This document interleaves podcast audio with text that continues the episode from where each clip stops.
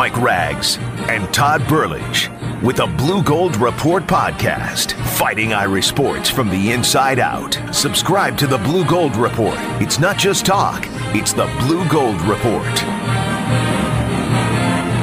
Welcome back again, everybody. It is the Blue Gold Report podcast being brought to you by our good friends over at D.O. McComb and Sons Funeral Homes. Once again, wherever you found us, make sure you share us and rate us and rank us however you see fit, people, wherever you've downloaded the podcast, or if you're listening live on ESPN Radio 1380 and 100.9 FM on your Saturday morning. Don't forget, right after the show today on the radio, we've got Fighting Irish preview. We're going to preview the Florida State matchup. It has a new wrinkle to it now. We're going to have a brand new starting quarterback. I'll go back to the old starting quarterback. We'll talk about Ian Book's injury and what it means for not only this week, but the weeks ahead.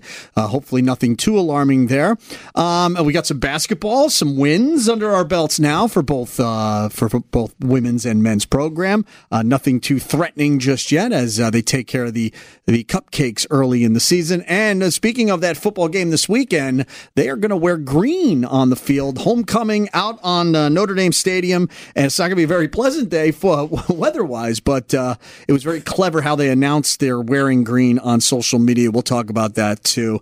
we'll also hear from Brian Kelly, his news conference as he was thrown a little curveball. Let's talk to Todd Burlage right now. Todd, uh, nobody really saw it coming. We didn't really get word until midweek that Ian Book had a first an upper body injury. That's what Brian Kelly's calling it. But once we do dig a little deeper, it's some sort of rib injury, huh? Yeah, he, he's not overly concerned about it. Um, said there's nothing, no kidney issues. It's not a broken rib or anything like that. So Brian Kelly's confident that Ian Book will be ready to go next week against Syracuse, or at least that's what he's saying out on the surface. That's right, and of course uh, that'll be in New York City, and Syracuse is a top 20 team. That is, good. we need him back for that. Now this week we'll talk about a little bit more. Maybe not as much as you got a warm weather school who's struggling this year, coming to a cold weather, and I mean it's going to be cold out there uh, tomorrow night. But they wishing it was a 3:30 game, not a uh, a late game there. Todd, uh, we'll talk about that. We'll talk about that Northwestern win, where in spurts they looked really impressive, but once again uh, let a team hang around a little longer than than we really need necessary. But uh, they got the win. They're undefeated, and they are number three now in the college football playoff rankings, which is where you want to be because you don't want to play Alabama on that first week. All right, we got all that stuff out of the way. How we normally start the show is getting your blue gu- blue gold nuggets up to date, and Todd Burl is going to do that. Todd, what do you got? All right, got a three pack as usual. Rag. Start with women's hoops. This was pretty interesting. I thought all five of the starters were named to the wooden the play, player of the year wooden watch list. Um, Arike Ogunbowale, Marina Mabrey, Jackie Young, Jessica Shepard, and Brianna Turner. All five of them on that watch list. No other team in the country had more than three. UConn had three. Mississippi State, Oregon, Baylor, and Stanford all had two. So just kind of goes to show you that the uh, Irish certainly deserve that number one ranking there. Couple other award notes here. Ian Book has been named a semifinalist. He's one of 16 semifinalists for the Davey O'Brien Award. That goes to the best quarterback in the country. The three finalists will be announced on November 19th, and the award will be handed out on December 6th. Chip Long, Notre Dame offensive coordinator, he's been nominated, one of 53 nominees for the 2018 Broyles Award that goes to the top assistant coach in the country, which will be handed out on December 4th. Bob Diaco, he won this at Notre Dame in 2012 under Brian Kelly. And the injury report, actually a lot of good news here. Linebacker Drue Tranquill, he was kind of a third down specialist against Northwestern because of that high ankle sprain he was working through. Brian Kelly said he's good to go. He's going to be an every down player this week. That's always good news for Notre Dame.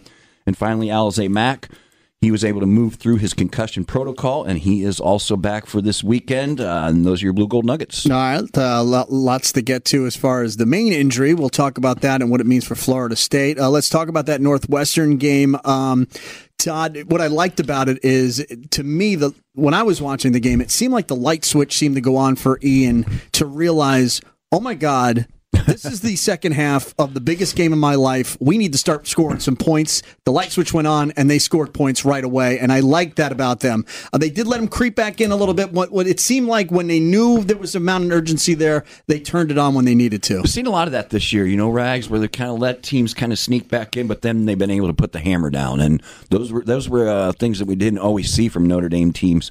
To your point on Ian Book, yeah, first half only seven of 15. We're hmm. talking about the most accurate passer in the country here. Only 7 of 15, 107 yards. Not real impressive there. Then in the third quarter alone, he goes 11 of 14 for 195 Monster. and two TDs. Yeah, that was really the decisive quarter there. Um, and also for the Notre Dame defense, three of their five sacks in this game also came in the third quarter. So that's you're right. That's when they really hit the switch. Um, Chase Claypool probably gets my game ball, eight receptions, 130 yards. That's a name we haven't brought up a lot this Nope, year. nope. But there he is emerging and having a great game there. Um, indeed, that Notre Dame's only up three with uh, about halfway through the fourth quarter, and that's when Ian Book leads an 89 yard TD drive. And Um, that's when Miles Boykin came up big too with a big catch, and uh, Yeah, you know he didn't have a lot, but uh, the four catches and one for a touchdown, um, definitely the emerging star. On up. Now their running game still struggled a little bit. Um, you know uh, Dexter couldn't really get Right, going. He, did, he barely averaged three yards a carry, just under three. Um, but all in all, uh, again, it just seemed like when they knew they had to win the game, they won the game. Yeah, for sure. And then the defense really finds a way to hold when they need to hold, and and the way Ian Book's playing, you know, he ended up capping that drive. I was talking about that game-winning drive with a 23-yard touchdown scamper, and you know, when you look back at the injury he played through, that that I think that makes his performance even more impressive. Yeah, very much so. And their kicker's healthy again, too, which is nice. Justin Yoon uh, made a big field goal. Uh, even though he missed one, that's okay. Uh, he did make one. Uh, Todd, uh, Northwestern is a very formidable team. It, it, it was a little bit uh, Notre Dame West, a little bit, but uh, it was still kind of hostile territory, although I did see a lot of empty seats there they, they, in the student section. It was a little odd. Did you notice that one? when yeah, they actually that- had a conversation about it on the on the on the uh, on the telecast about, hey, don't be fooled. That's all the student section. Well, why aren't they there? Yeah, I was I was a little bit stunned too. They showed that one camera angle, and I was like, I, you just would have never expected that. And it wasn't a miserable night. It wasn't really Right. that cold, to say the least. No, no, I don't know why there was a, such a disinterest in having the number four, number three team in the country coming to your place. You know, Well, I ask you this, and, and we'll break down the Florida State game uh, in a little bit, but if this game was, uh, if Florida State was more formidable team, they're homecoming, they still need to win, they still need to stay undefeated. Does Ian Book play in this game? ooh, I, I I, just I think they got a cold weather. They got a warm weather team coming north. They're not playing very well. Right. This is the a time where they could probably afford to rest him if they had to. If this was must win, he's got to play. Would he play? Yeah, I think he probably would have to, and I think he would probably be able to, just judging by his ability to finish that game. This injury happened in the first first quarter, so because he was able to finish that game and finish it well, certainly you, you wouldn't think anything would have been complicated since that since the injury happened. So I think absolutely. And the good news for them was uh, somebody had to lose that LSU Alabama game to move them up. I wonder if Alabama loses that game, if they get to three, or if Alabama only falls to three. That that would have been a very interesting thing. And to have Michigan there as well, uh, very, very fun to watch that on Wednesday night. Let's table that, Rags, because I want to throw a, a, hypothetical at you at, Ooh, at I the like end of the show. So uh, before we start breaking down the rankings, uh, I'm going I'm going to cut you off in your tracks. Here. All right. Well, this Florida State game. Before we start panicking that Wimbush is getting the start here, Todd. Uh, let's remember they they beat Michigan with Brandon Wimbush as their starting quarterback. Let's not forget that. And and if you look one ranking below us, that is Michigan. There, that team that he beat. So maybe we are being a little alarming here because Ian's been playing so well. But at least at least we have this fallback plan. Yeah, and it's been now six games in seven weeks since Brandon Wimbush played. He's twelve and three as a starter. So if, you know if you're going to have a backup quarterback, it's nice to have somebody that's twelve and three. That's for sure. Brian Kelly talked a lot this week. He was asking. He was a little salty, actually. I thought Brian Kelly was. I guess you would be too if you uh, lost the nation's leading, most accurate passer and uh, uh, the, the sixth most efficient passer in the country. Um, uh, but he feels like Brandon Wimbush has been working. He's been staying with it, staying in the game. His head's been in practice, and he's been doing all the things that he needs to do to improve during this time frame. So let's talk a little bit about some of the, what Brian Kelly said was right uh, with Brandon Wimbush. he's gotten plenty of time to think about not being the starter and um, what he needs to do. And he's worked really hard on the things that he wants to be better at. He's an incredible competitor, and um, he, if he's given the opportunity, um, he wants to stay the starter. So he's going to he's to look back on all the things that he's done, and um, if he's given the opportunity, he'll play really well. The the offense just kind of moves more towards. Um, I mean, he's a good runner of the football. so you're, you're going to see him run the football a little bit. But you, you, you don't change a, a ton of what we do, you know, other than what has he been successful at? You know, you maybe add a little bit of that into what you're doing, but your offense doesn't. I mean, I don't think from um, if you watch us play, go, oh, wow, that's a totally different offense. I would love to see them just stay on the ground, ground and pound it, including him. Yeah. The problem with that, Rags, is Florida State, if there's one thing this team does well, it's stop the run. Mm. They're ranked 17th in the country against the run. So uh, a little bit of a weird blend there. Um, as a matter of fact, there's only been one rusher this entire season uh, that had a 100 yard gain, and that was Reggie Gallaspy uh, for NC State. He had 106 yards. And the quarterbacks have not been able to get gone at all on the ground against Florida State. So that's going to be an interesting matchup. I think their defense is so good against the run, it's going to force Brandon Wimbush to make some plays in the air, like it or not. Yeah, and it's going to force that. I think the weather itself is going to force the the the uh, offensive line to come up big because usually when when you're playing in this type of weather, it's the trenches even more so sure. than a normal game that that wins a game like this. Uh, and you got to figure, you know, hey, this is almost an audition, maybe a little bit for Brandon Wimbush as well. I mean, he plays well here, and you never know where his future might lie in in in, in college football itself. I mean, he's a guy who could go somewhere else and play if he wanted to. Yeah, I think it's I think that's probably the writing is already already on the wall. So here's your go. You know, it's that. like, hey, uh, hey, uh, recruiters, um, I'm here. I'm going to play in a big game that we have to win and keep us undefeated. So you know, the lights are on him. Maybe it'll go. You know, he has excelled before. Yeah, and, and you know, it's this Florida State team obviously struggling at four and five. They've lost now three out of the last four, including two straight.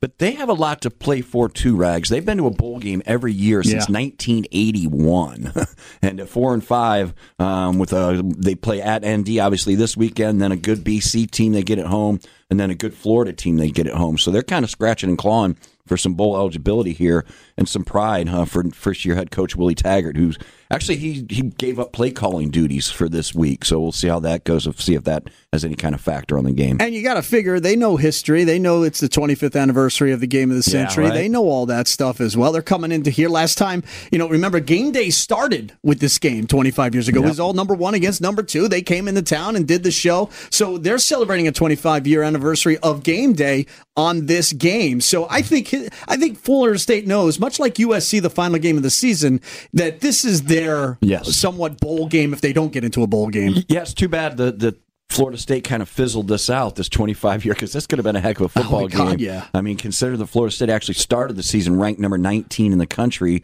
um, and uh, they've obviously fallen out of any rankings now. But uh, and then Notre Dame started 12 and moved up to number three. So uh, yeah, there's a lot to that. And if you remember that game, um, that 1993 game, Notre Dame actually won 31-24. Number two Notre Dame over number one Florida State. Looked like no ND was well on their way to a national title. And the following week, they got beat by Boston College, and, and, Florida State ended up the national champions after all. So certainly a rich history there. All right, so um, let's talk about uh, uh, Brandon a little bit more here, and I, I want to bring up the fact that the weather. Now we, have mm-hmm. been talking about it as we, re, you know, we we talk, we see the lake effect that is going to have on this area. The snow will probably just linger. I, my question you is how many snow games have there been of any kind of significance at that stadium? I I know it snowed, but I don't remember any kind of like really major weather event at the stadium. Do you remember one? Not Penn State game. What do they call that? The uh, uh, that was the big one, obviously. Yeah. I've seen it snow pretty hard, yeah. Yeah, but I don't it, remember. Nothing really jumps out at me in recent history, right, though. Right, right, Because right. that one goes way back when. Well, I don't, and this one's not gonna. This, no, it's the, not going to be a major weather event. No, I, I think of everything you want to look at as far as the elements are concerned, I think it's going to be the wind. What yeah. I'm hearing is like 30 mile an hour winds and cold. Temperatures will be in the 20s when yeah. they kick off. Yeah, certainly that would favor Notre Dame. At least you would think so. No doubt about that. But uh, Brian Kelly dismissed it. He said, "You know what? Hey, we we play in South Bend, Indiana. It's going to be cold. We know it's going to be cold in November." Um, and, and here's a little bit more he had to say about Brandon Wimbush, and, and this is kind of goes to Brian Kelly's level of confidence in, in uh, what, what should we call him? Uh, the the substitute starter, I guess, because he's he's he's done both now. You know, a lot of it was fine tuning some mechanics. You know, and really being, um, you know, just a lot more sound and and look to throw the ball with accuracy. I mean, it's there's a lot of carryover to so many other sports. I mean you watch pitchers that lose the strike zone and they come back and they make a couple of tweaks in a bullpen session and all of a sudden they're throwing strikes again. I mean, he just needed to make a couple of fine tuned um, mechanical things and, and he's he's throwing the ball pretty good this week. The quarterback that is that is taking reps for us is a guy that um, you would say uh, is of championship quality. I mean, he's 12 and 3 uh, for a reason. Indeed, and it's it's a nice luxury to have. Mm-hmm. You you go around the country rags and you look at uh, the other programs. Not too many of them have two very reliable and very talented starters like Notre Dame. And you throw into the fact, you know, we talked about the 25 anniversary of the uh, of the game of the century for Florida State. Maybe the lights go on a little bit more because they see green jerseys out there. Indeed, uh, that's a huge deal. Um, and I thought it was very clever. If you haven't seen it on social media, they did a little Rudy like spoof of uh, putting their green jerseys on in the and the players come in and drop them off on Brian Kelly's desk. Really good, really clever, and they you can see Brian Kelly really get into it. I liked it a lot. I thought it was cool too. Yeah, and I thought Drue Tranquill did a great job on the acting front yeah, I too. thought so too. Nobody's going to win any Oscars, but you know what? it wasn't too bad. There's a lot of history to these green jerseys. I thought I'd give you a quick lesson here. If you remember Dan Devine back in the day, he almost always wore green jerseys. He's the one that brought him out for that 77 classic uh, the, the, against USC uh, with the Trojan horse and all that. That was kind of really the start of the green jersey. Well, he liked it. He liked the result of that game so much in 77 since they ended up winning the title. He basically played in nothing but green jerseys, uh, and he went uh, 32, 9, and 1 in the 42 games that he had him. Now, what was interesting is Devine obviously took over uh, for Ara Parseghian, and Parseghian never once wore green jerseys in his 11 seasons here. He he just wanted the more traditional hmm. uh, traditional look. And then uh, you go to Gerry Faust. He went 2 and 0 actually, uh, 83 game against USC and then uh, another one against USC. Those were a bit of a surprise. I think the one they actually just uh, did the second half in the green jerseys. Lou Holtz, he was 1 and 1. Uh, pulled him out in the 1992 Sugar Bowl versus Florida and came out at 39 28 winners. Those were actually white jerseys with green numbers, so a little bit of a tweak there. Uh, and then lost in the 90, 19, uh, 1995 Fiesta Bowl to Colorado, lost 41 24, and he ditched them. He ditched the jerseys after that. I would have too.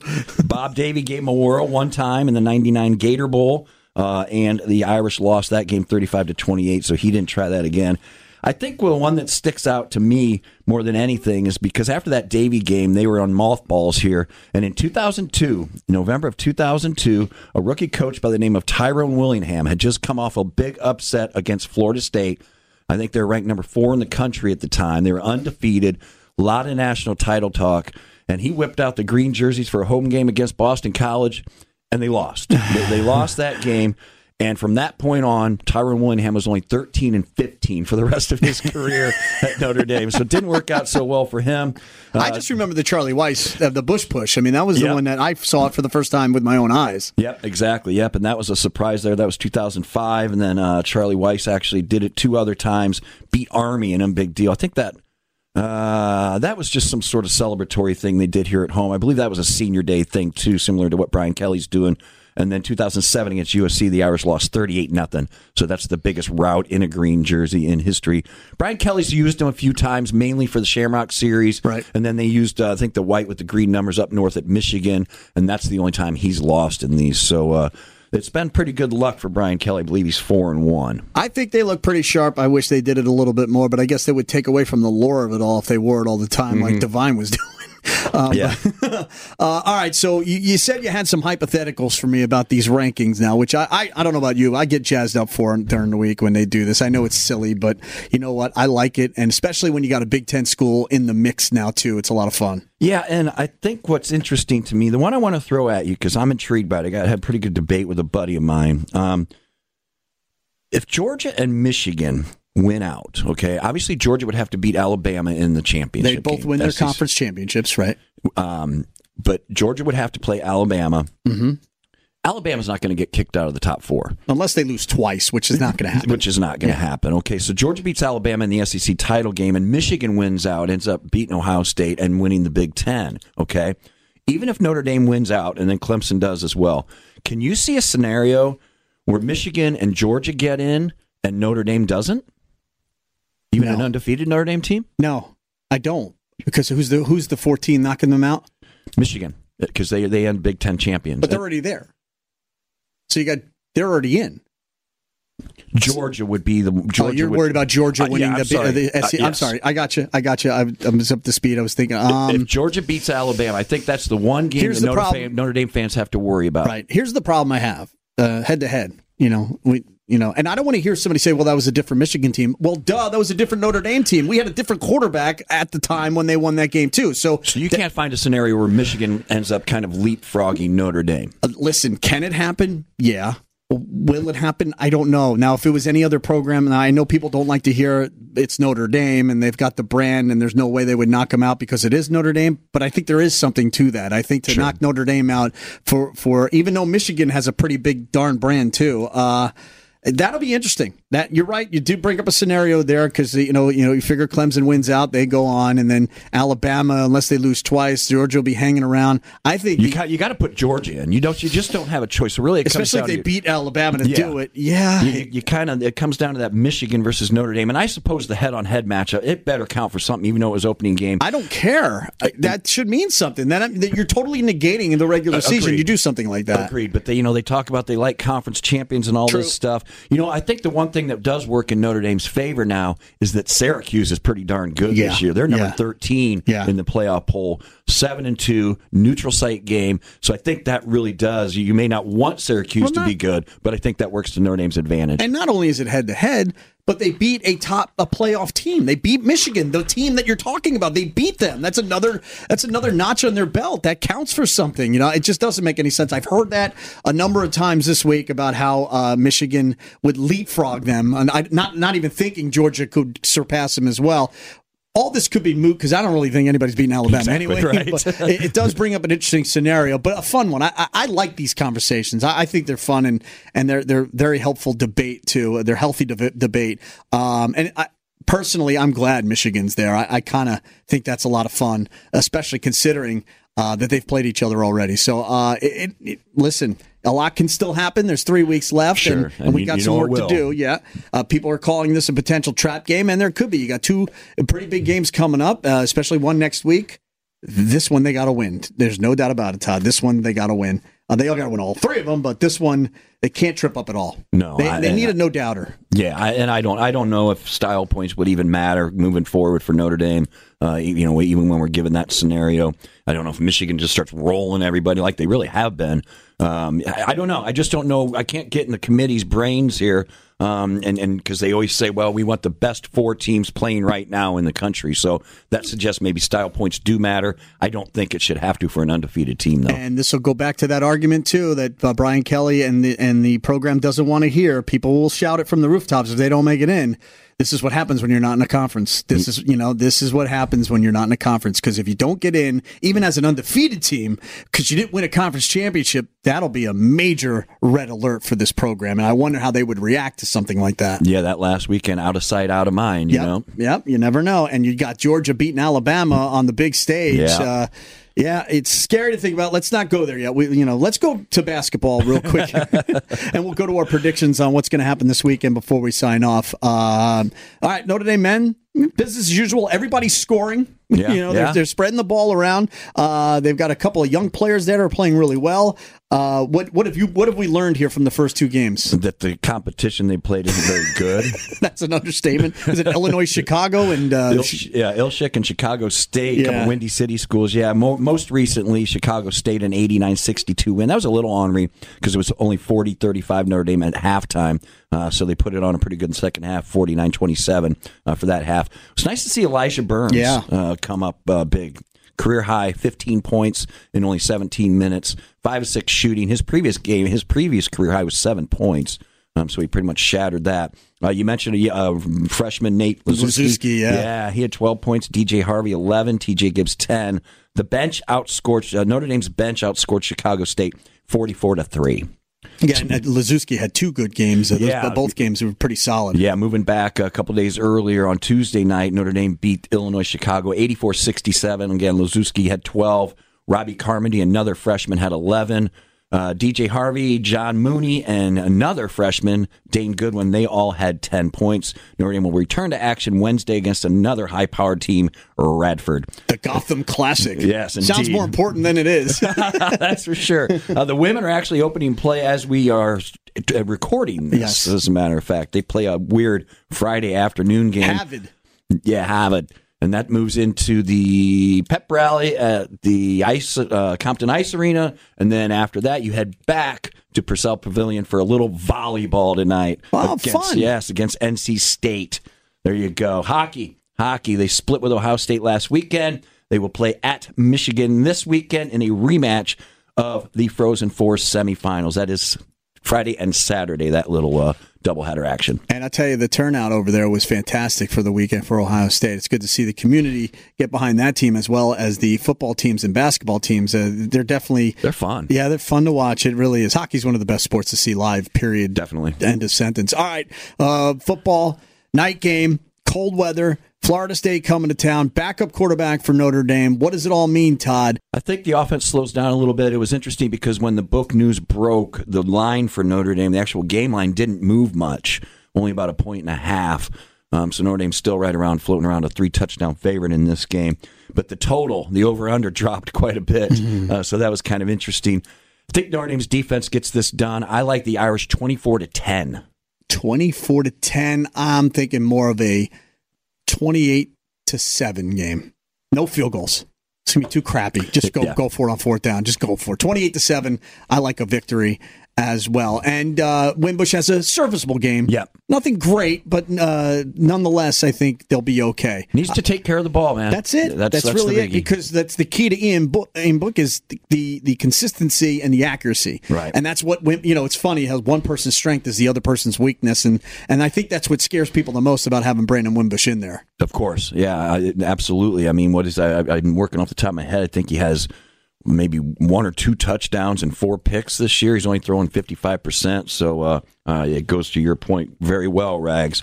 Uh, when, when you start putting him up against Ian Book's efficient numbers, certainly he does not stand up. No, and what do we say about uh, when uh, Notre Dame is uh, favorites at home? Yeah, look out. Yeah, uh, just for what it's worth, Ian Book has 15 TDs and four picks. Yeah, So that- that's he- pretty good. Yeah, really good. Last time I checked, I'd take that any day. All right, Todd, we got another one in the books. We'll do it all over again next week. Don't forget, D.O. McComb and Sons brings you the Blue Gold Report. I forgot to introduce Todd, uh, like I always do. Great writer for Blue Gold Illustrated, by the way. Does a lot of great stuff in the programs if you go out to the football game. I, I, I got to give you your due, Todd. My apologies. I usually start out the show with that. We'll end the show that way. How about that? Sounds good, brother. Uh, rate us and review us wherever you found us. And don't forget, if you're listening on the radio, up next is the Fighting Irish preview with Phil Hauk and Tim Prister right here in the Blue Gold Report. Oh, yeah. Have a great weekend. This has been a presentation of Opt In Productions.